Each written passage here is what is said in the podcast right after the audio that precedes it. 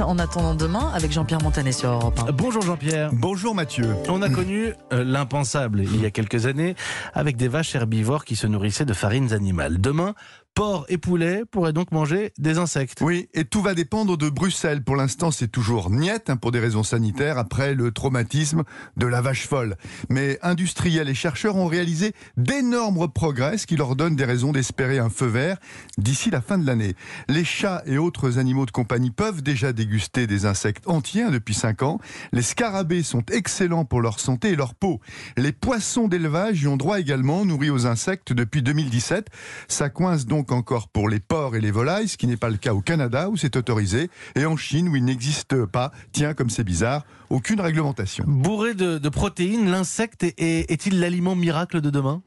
Ben, sa production pourrait bondir de vingt pour cent dans les cinq ans à venir. L'Organisation pour l'alimentation et l'agriculture de l'ONU mise sur ces petites bêtes pour éradiquer demain la sous-nutrition chronique en Afrique par exemple, et même offrir une alternative durable à la consommation de viande dans les pays développés à condition que les habitudes alimentaires changent.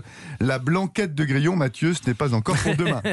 La F A O encourage aussi l'agriculture à les utiliser. Ça éviterait de piller les océans. Un quart des poissons pêchés sert à nourrir des animaux. Quelle hérésie! Et puis les volailles et les porcs adorent les insectes. Ils en mangent beaucoup déjà naturellement.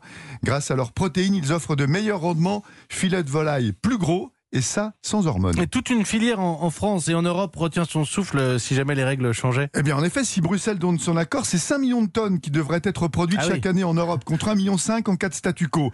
deux milliards d'investissements en Europe pourraient suivre d'ici deux mille vingt-cinq, avec à la clé la création de cent mille emplois.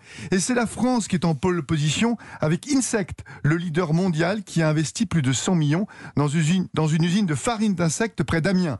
Mais attention, pas n'importe lesquels. Seules sept espèces sont l'agrément, deux de ténébrions, ce sont des coléoptères, trois de grillons et deux de mouches.